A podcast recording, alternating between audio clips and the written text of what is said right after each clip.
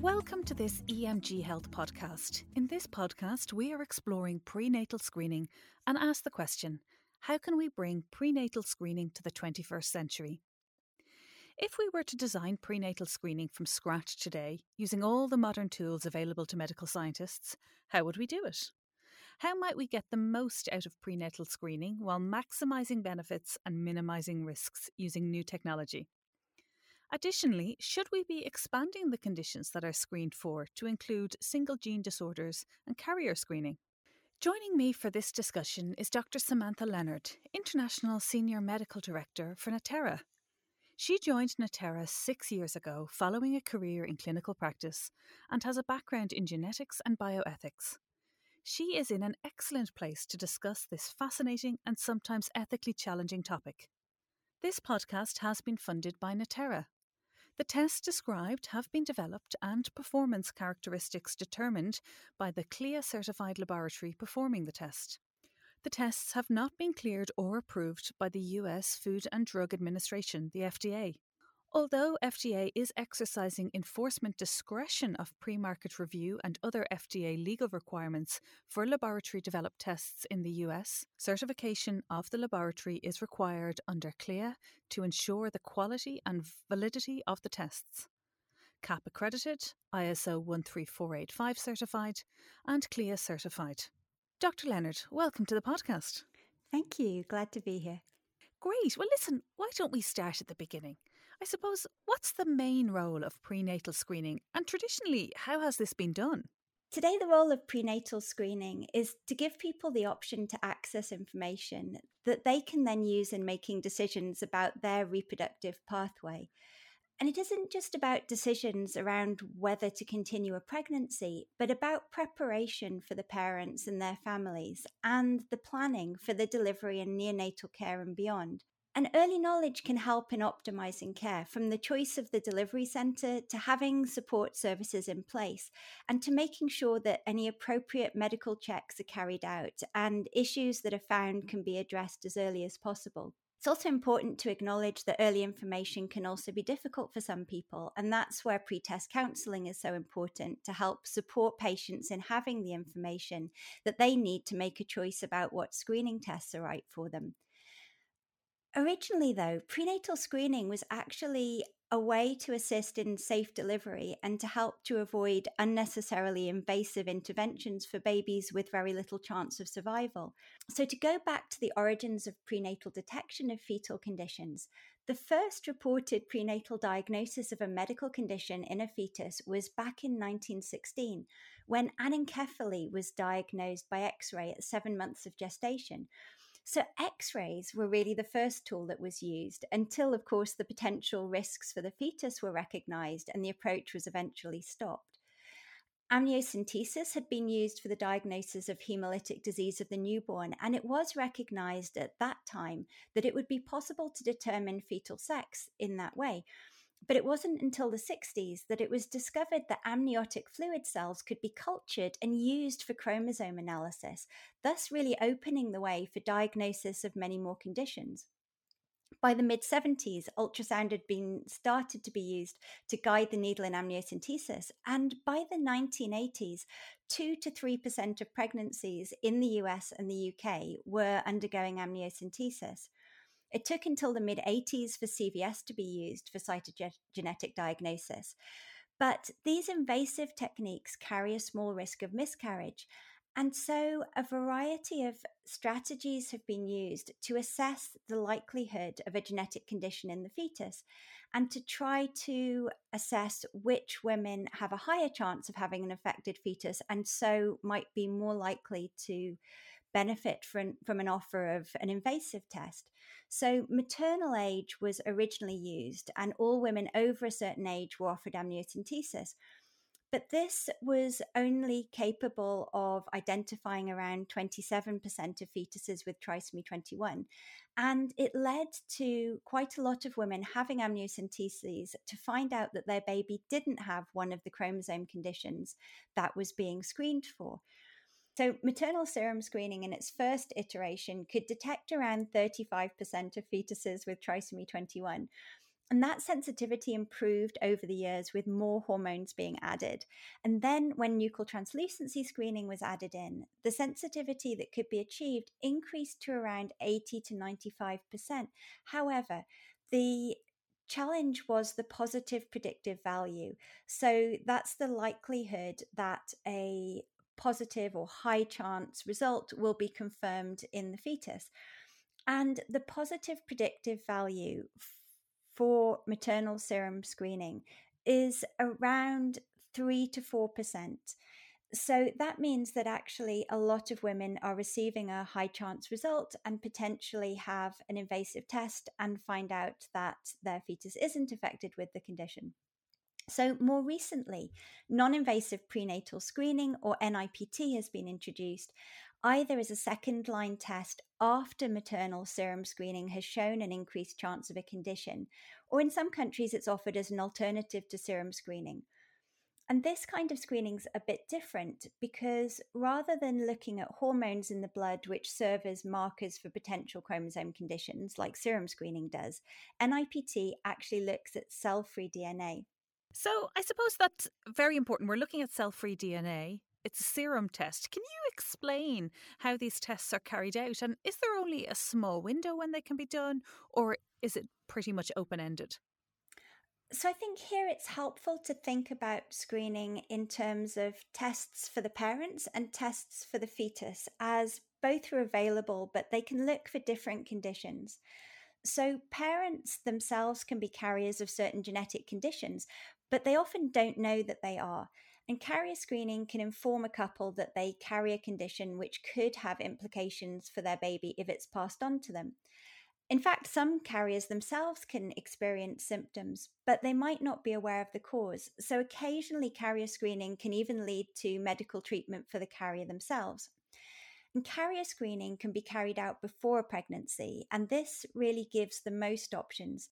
So, couples might decide to have a natural pregnancy and have prenatal diagnosis in the pregnancy, or opt to have testing after delivery, or they may consider other options such as egg or sperm donation or adoption.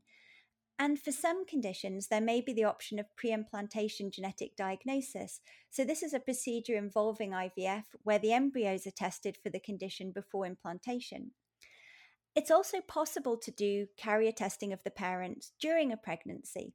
And if this shows that the parent or parents are carriers, there is the option of pre or postnatal diagnosis to see if the fetus themselves have the condition. The fetal tests include the standard types of combined screening, maternal serum screening that we were describing before, as well as non invasive cell free DNA testing, otherwise known as NIPT. And with NIPT, as well as looking for the common chromosome trisomies, it's also possible to look at smaller segments of chromosomes or microdeletions, as well as certain conditions that occur at the level of single genes. And NIPT can be carried out any time in pregnancy after the first nine or 10 weeks, depending on the specific test that you're using. So, you mentioned there microdeletions and single gene conditions. Can you expand on what these are in terms of fetal medicine and why have we not routinely been screening for them before now? Sure. So, we can think of genetic conditions as occurring at different levels. So, you can have the chromosomes themselves, you can have parts of the chromosome, and the individual genes. And it can be helpful to think of this as if the chromosomes are volumes of an encyclopedia and the microdeletions are missing chapters, and the single genes are like sentences in the volume of the encyclopedia. And when we do traditional serum screening or NIPT for common trisomies, we're really just looking at the chromosomes, the whole volumes of our encyclopedias. But with NIPT, there is the possibility of looking down at the level of the chapters of the book, and even with some special types of NIPT, looking down at the level of the single genes that form, single letters rather, that form the genes. So we haven't really looked at these types of conditions through screening before, really because it hasn't been possible. So, in fact, even if you do an amniocentesis, the traditional genetic test that's carried out following that is a karyotype, which looks at the whole chromosomes or really big missing or extra pieces of chromosome. So, not usually down to the level of microdeletions and certainly not down to the level of single genes you can use special diagnostic tests in addition to the karyotype to look at microdeletions or single genes. But until recently, these have needed invasive testing, and we couldn't screen for these with serum type screening. But as mentioned, many of the conditions that occur at the level of microdeletions or single genes are significant and can have major health implications for the baby previously you might have got some indication on ultrasound for some conditions, but many of these conditions don't have ultrasound signs, or the signs could be non-specific. So, in many cases, this kind of screening is the only way that you might have to be aware of an increased chance that a baby might have one of these conditions outside of the things that we were commonly screening for. And an interesting fact about the microdeletions is that unlike the trisomies that we're used to, they actually don't increase in incidence with increasing maternal age. So, this means that um, for younger women, they actually have a higher chance of having a baby who has a microdeletion than they do of having a baby who has a trisomy 21. So, it's something that is interesting to think about, really, um, for all women.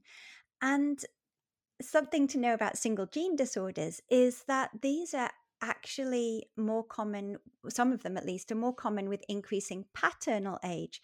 So we're very used to thinking about maternal age when we talk about prenatal genetic screening. But now we need to start thinking about the age of the father as well as the age of the mother. So this is really a bit of a change in the way that we think about prenatal screening. So many of these microdeletions and single gene changes will occur for the first time during the development of the embryo, but some might be inherited from a parent who themselves may or may not have symptoms. And some microdeletions and some single gene conditions can be screened for by NIPT. But these smaller genetic changes are harder to detect using NIPT than the whole chromosome changes, as you might imagine, and they need special development to achieve. But advances in technology mean that now it is possible to screen for a greater range of conditions. So, when we're thinking about the types of conditions that we might want to include in screening, some of the principles that we can take into account are how common is the condition, how well does the screening test perform, how well do we understand the condition that we're screening for, and what is the actionability of the information. So, the 22q11 microdeletion is an example of an additional condition that I feel has a number of arguments in favor of offering screening. And there are a number of other conditions that might be useful for people to know about prenatally. I think that's it's really interesting. I like your analogy of, you know, looking at the the volume of the encyclopedia, the the chapters, the pages, the words, and this how technology has allowed us to go deeper and deeper. One of the conditions that you mentioned there is the 22q11 microdeletion. So, something that's sometimes referred to as DiGeorge syndrome. Traditionally, this is diagnosed shortly after birth, but for some, I suppose it may not be diagnosed until maybe later in childhood or in, even into their teens. And it's believed to be very much underdiagnosed or mistaken for other conditions, delaying access to support. So, Natera has recently started screening for this in their NIPT panel. So, why was it that you felt it was important to consider this condition in prenatal screening? So, 22q11 is a microdeletion syndrome, and it's actually the most common human microdeletion. Previous studies have put the incidence at around 1 in 2,000 live births, and they usually occur for the first time or what we call de novo in the embryo, but around 10% are inherited. And it's a condition that can easily be missed on ultrasound, as a significant proportion of pregnancies have no ultrasound features or may have non specific features. But we know that there are a number of medical issues that can be associated with 22q, which can benefit from early intervention. So, babies with 22q are at risk of cardiac malformations. And we know that not all of those cardiac malformations are detected prenatally. And some of those with 22q are a type of condition that we call duct dependent, which can mean that the baby can seem well for a short period of time, but then can deteriorate. And so this is a situation where a baby might be sent home from hospital and then run into issues at home. So if you know early on that a baby might have this condition, then they can have a cardiac um, ultrasound and really assess the heart before they leave the hospital. We know that babies with 22q are at risk of hypocalcemia, and that can lead to seizures. And both the hypocalcemia itself and the seizures have been associated with a worse neurodevelopmental prognosis. And so, if you can identify the hypocalcemia very early on and treat it, then you could potentially improve the prognosis. It's also known that babies with 22q may have some immune deficiencies. Many of these may be mild, but some of them can be more severe. And so, again, it's important to be aware of them as soon as possible. And even for the developmental delay and the psychiatric disorders that can sometimes occur with 22q, there's starting to be evidence that early identification and intervention may help to improve the outcome. It is a variable condition, so some individuals will have all of the potential features and others may only have some or none of the features. But if the condition is recognized early, then all babies known to be at risk of these this could be given early assessments to try to identify and to treat any medical issues. So this is a condition that has traditionally been identified clinically either prenatally because there have been some cardiac signs on ultrasound scan or if medical problems develop after birth. But for some patients, this can take years. And we hear stories sometimes of children who've seen multiple healthcare professionals before a diagnosis has been made. And so this can lead to missed opportunities for early intervention with things like the, the heart issues that I described, but also with speech and language and other aspects of development. And again, traditionally, this is a condition that is then assessed with diagnostic tests, which involve using specialized techniques such as FISH, in which you attach colored probes to the chromosomes to check that there are two copies of the 22q region of interest, or by a technique called a microarray. And this will be able to see smaller deletions that can be missed by FISH testing. And prenatally, these would require doing an amniocentesis or a CVS. But as we were saying, certain microdeletions, such as the 22q11 microdeletion, can now be screened for using NIPT. And the test that our laboratory developed, which is the Panorama test, is one of the NIPTs that's been validated to screen for this condition. And you mentioned the Panorama test. How do these work and, and what other conditions can they look at? The first non invasive prenatal test worked by looking at the cell free material by which chromosome it belongs to, regardless of the maternal or placental origin. So they would look at all the fragments that belong to a chromosome of interest, like chromosome 21, and then comparing these to a reference chromosome to see if there were more fragments belonging to chromosome 21 than they would have expected. What's a bit different about the panorama test is that it uses a different approach called the SNP approach. So, SNPs are single nucleotide polymorphisms, and these are single letter changes in the DNA code that don't cause health problems in themselves, but they can allow us to tell the difference between one person's DNA profile and another. What that does, we all have hundreds of thousands of these. With this technique, we're looking at over 13,000 of these SNPs or these variations where we expect to see these variations on the chromosomes that we're interested in.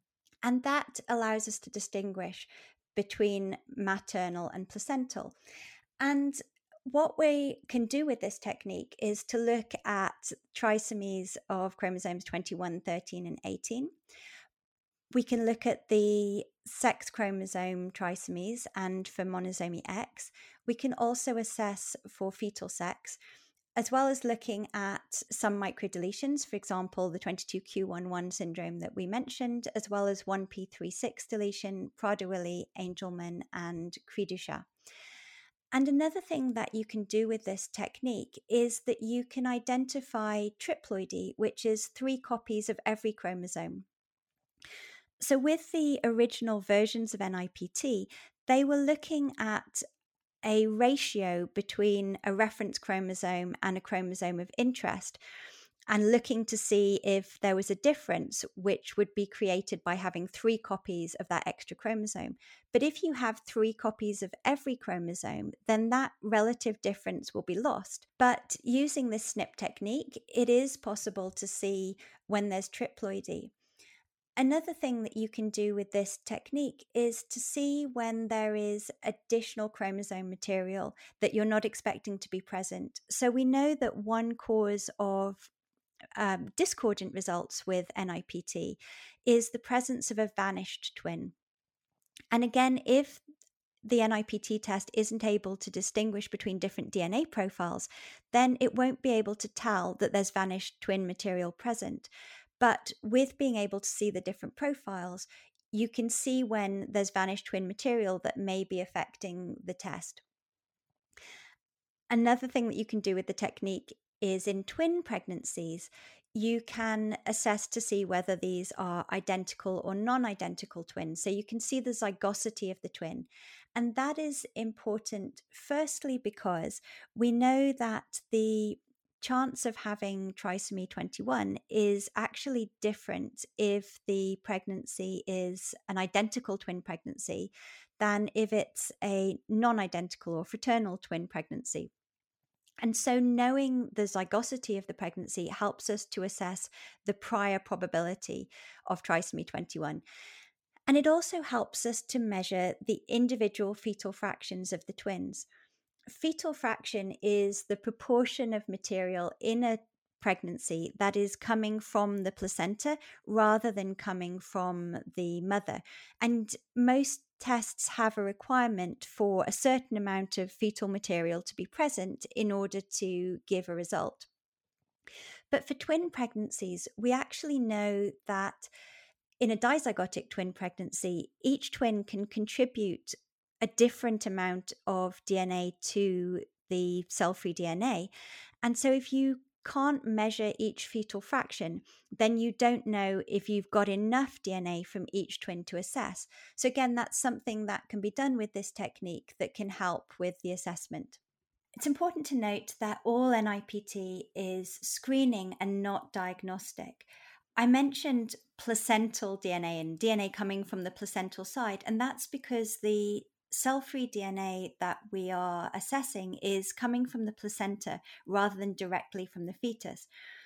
Now, usually the placental chromosomes and the fetal chromosomes are the same, but occasionally there can, has been a change that's occurred after the cells that will become the placenta and the cells that become the fetus have started to go their separate ways. And that can lead to something that we call confined placental mosaicism. So that means that there can always be that possibility that the test can give one result and the fetus will have another result. So a high chance result does not definitely mean that the fetus is affected. Diagnostic testing would be needed to confirm that.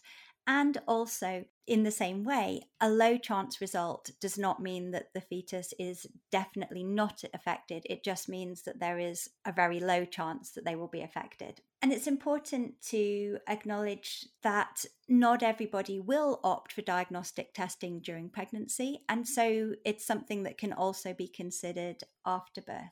But having that information from screening means that the parent can plan, that plans can be put into place for delivery and post delivery management. So the information in itself is important. So you covered there quite importantly that these are you know they're screening tests they're not diagnostic but they are relatively new so what is the accuracy and the reliability of using this technique to detect microdeletions so that's a, a really interesting question and some of the concerns related to using NIPT for microdeletions have been around lack of data because until recently, the data on NIPT came really from using samples that were artificially created in order to test, or they were from cohorts that had been enriched to increase the proportion of babies that would have 22q11. The reason being that it's difficult to try to get a cohort big enough to get results in the general pregnancy population. So there was concern that, that this hadn't been assessed in a general pregnancy population. And additionally, that this had a lower positive predictive value than people were used to seeing for trisomy 21, where the positive predictive value is typically above 90%. And with 22q, the kind of positive predictive values that people had seen were more around 20%. So we recently did a large prospective study, which is called the SMART study, um, the SNP based microdeletion and aneuploidy registry study, using the Panorama test. And for this, we recruited over 20,000 women from 21 countries around the world. And what was really interesting and special about this study was that we were able to get genetic outcomes for all of the participants that went through the whole study. So, in the end, that was over 18,000 women went through the whole study. And we had genetic outcomes, confirmatory testing, whether they received a low probability result with their NIPT or a high probability result. Now, when you're assessing NIPT, most studies will try to confirm high probability results, but they don't double check every single low probability result because there are thousands of those. So, this is something that's challenging to do. And it was really good to be able to do it because it means that we've now got an assessment of exactly how many of each condition there was to find in our cohort. We looked at a number of different things with this study. We looked at how the test performed for the trisomies 21, 18, and 13. And we looked at how it performed. We were particularly interested in how it performed for 22q11 microdeletion syndrome. And then the other part of this study was to assess a new algorithm which used a new way of processing the data that incorporated artificial intelligence. So, then to analyze the data set using that algorithm to see how that might affect the results. And in terms of 22q deletion, we saw a number of interesting things. So, firstly, we saw how many instances of 22q11 deletion there were in the cohort, and there were around one in 1,500 of the pregnancies in the cohort. And we were able, using the artificial intelligence version of the algorithm, we were able to detect 83% of those 22q11 microdeletions. And we were also able, with this updated technique, to reduce the number of false positives. So we were able to see an improvement in the positive predictive value to about 52%. So this really significantly improved the positive predictive value to bring it more in line with other conditions that we're routinely used to screening for, like trisomy 13 and monosomy X.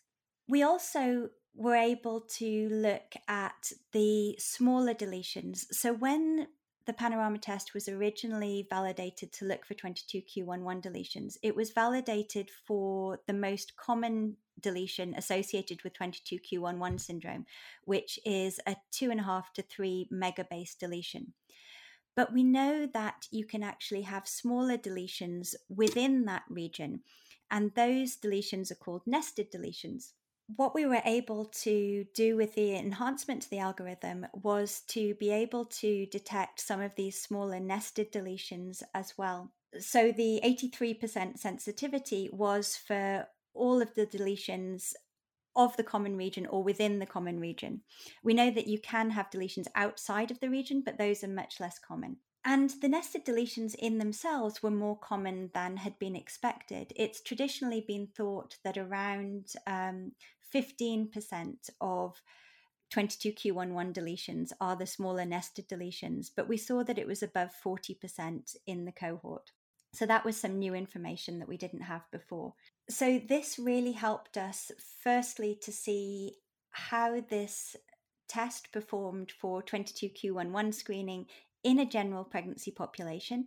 And it helped us to demonstrate that it was possible to achieve a better positive predictive value which is extremely important um, to try to reduce the number of false positive results. So, really helping to address those two concerns that I mentioned of data from a general pregnancy population and the positive predictive value.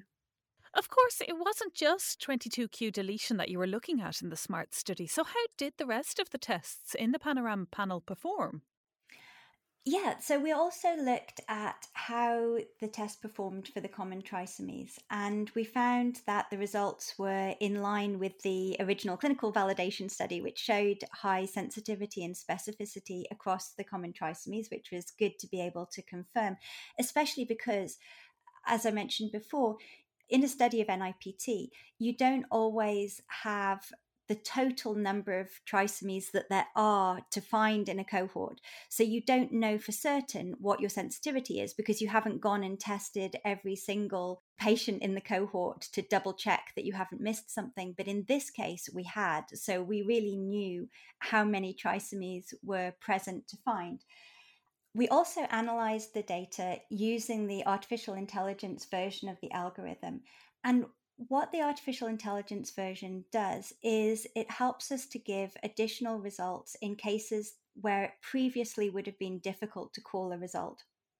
So the important thing was to check whether it was possible to give additional results and to give additional results whilst maintaining the original performance of the test. So we were able to show that we could maintain the sensitivity and the specificity of the test but to be able to give additional results. And that's important because you you want to be able to keep your false negative rate low but to be able to give as many results as possible. And so being able to really improve in how many cases you can give a result whilst maintaining the performance, then that's a really important thing to be able to do. And so, what we were able to do was to show that the redraw rate, which with the original version of the algorithm had been 3.3%, with the artificial intelligence version of the algorithm, that had reduced to 1.46%. So, we were able to give results to more patients. In addition, we are starting to get some information about patients where they were not able to get a result even after two attempts to run the test. And what we saw in those cases, using the original version of the algorithm, if they'd had no results on two occasions, we saw that there was an increased incidence of adverse pregnancy outcomes. So that included things like non live births for any reason, preterm births, and preeclampsia. So, this is preliminary data and it's still being assessed to better understand it. But it's really starting to give us some information about how test failures may be telling us more about the health of the placenta.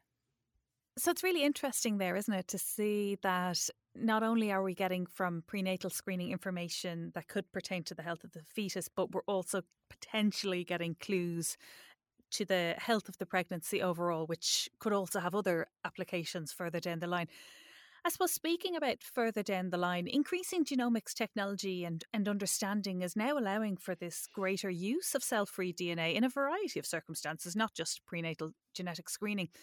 But prenatal genetic screening has now developed rapidly in the last decade. Where do you think the future is? So I think it's a really interesting time in cell free DNA technology. Now we have increased computing power, we've got artificial intelligence that we can make use of. There's, of course, increasing understanding of genomics. We've got better techniques to analyze. And all of this is starting to help us to see all of the different ways in which we can harness this technology to really be able to give more clinical information to help to care for patients. And one of the interesting things about cell free DNA is that it's now been possible to apply it to different areas. For example, in organ transplantation, we can actually use cell free DNA this time not to look for the DNA coming from the placenta, but actually to look for donor derived DNA in a transplant patient. And if you're seeing additional donor derived DNA from what you would expect, then that can be a sign that that organ's health is not so good. And so that can then lead to better management for patients. And another area where it's been applied has been looking for circulating tumor DNA. So it's actually been possible to design a test that is personalized to the tumor of a patient that's had a cancer and monitoring that circulating tumor DNA. So, being able to detect tiny, tiny tumor signatures present in a simple blood test from a patient then allows us to monitor how treatment is going. Is the patient responding to treatment or not? And after they've had a surgery, are we seeing that the, that circulating tumor DNA has gone away? And then after they've had their definitive treatment, to try to detect early on, is there any sign that that tumor might be coming back? Really means that this is a powerful technology that I'm sure there are many other areas to which it can be applied in the future. So it's an interesting time. And up until now, in terms of the prenatal genetic testing, we've been talking mostly about the chromosome conditions and the microdeletions. We have mentioned single genes a little bit with relation to carrier screening, but it is actually possible to use an NIPT testing approach to look for some of the single gene conditions. And those have really been a whole segment of genetic condition that hasn't been routinely screened for. These are conditions where there may be no family history because this is maybe something that's happening for the first time in that baby. And for some of these, there are really no ultrasound findings, or there may be very non specific ultrasound findings.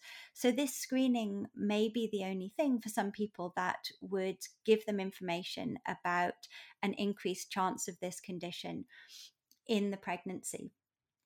So, some of the conditions that can be screened for in this way are things like Noonan syndrome and Rett syndrome, among others. And some of the advantages about early knowledge of those conditions are things like understanding later on in the pregnancy when there might be ultrasound findings, knowing what the cause of those might be. Also, after delivery, making sure that that baby has all of the right care in place really straight away from the first possible moment. So, again, this is information that can be used for for planning and then eventually for medical care. So I think that although in prenatal genetic screening we have traditionally thought about the chromosome conditions, that's really been because that is what was possible to do technically. And now that we can do we can look at other conditions if those are important conditions that are things that we can understand things where we can give performance of the test and particularly conditions where we may be able to impact medical care it's important to to consider those and to have a discussion around what kind of things should we be offering so it's important to mention here that with all of this new technology, we also have to think about not just adding more tests because we can, but because it gives valuable information. For example, it's possible to look at all chromosomes for trisomies, not just the standard three that are routinely screened for, and even to look for large deletions or duplications across all of the chromosomes. But it's important to also bear in mind that the more tests that we add, the greater the false positive rate can be. For example, with trisomies of chromosomes other than 13, 18, and 21, it's not very likely that a fetus with one of these would be viable. And in fact, the majority of these are just going to be in the placenta and not the fetus. So, looking for these could mean that the woman would be given results that might cause anxiety and then undergo invasive testing. And this could be something that's just in the placenta. But it can be difficult to prove definitely that the condition is just confined to the placenta, even with diagnostic testing. So that anxiety can be difficult to resolve. So you could argue that this might be screening that is not so useful to be doing. So we always need to be considering whether adding a test will bring clinical benefit and weigh this against any potential issues that it could cause. And I think that's quite important. You know, you have mentioned an awful lot about how prenatal screening allows for a multitude of decisions to be made, be that about whether to continue a pregnancy or just decisions on a birthing plan and territory care that might be needed or future family planning and neonatal care. So, what have your customers said themselves in terms of what screening has meant to them? So I think some of the comments um, from patients that have struck me in particular have been in relation to a decision not to have screening and the reasons for that. So, one woman described how she had decided not to have carrier screening because she had already decided that she was not going to have a termination. And I think that's possibly a common reason among people who decide not to have screening but her child was born with a particular neurological screen, a condition that would have been in the screen. And she, when she had experienced it, she described how knowing before the baby was born would have given her time to prepare and to learn about the condition and to speak to doctors and patient support groups and to prepare her family and prepare her home. So she hadn't been aware that the information in itself would be valuable to her, not just in relation to an ability to make decisions about continuing a pregnancy. So, screening is definitely a personal choice, but I think that it's something that should be discussed with all pregnant people so that they're aware of the information that can be available to them and what their options are, not just in terms of continuing a pregnancy, but in terms of the information itself, so that they can consider whether that information would be valuable to them and, and how. Thanks so much, Dr. Leonard, for this truly informative and fascinating discussion on the future of prenatal screening. We've definitely come a long way since x rays in 1916. And it's fascinating that we can look deeper now at genes and past chromosomes to really spot if we have microdeletions or, or single gene problems. But as you were saying earlier, it's important to know what can parents do with the information that they're given. So it is about informing you about understanding maybe what additional support might be needed at birth and in the early years of the child's future. And as you were saying as well, just because we can test for some doesn't necessarily mean that we should if there's going to be a greater risk of having false positives there. It really is an exciting time for prenatal testing. For now, that's all we have time for in this episode. However, if you enjoyed this episode, be sure to check out our archive for more episodes just like this one. Also, be sure to subscribe wherever you get your podcasts. For now, take care, stay safe, and goodbye.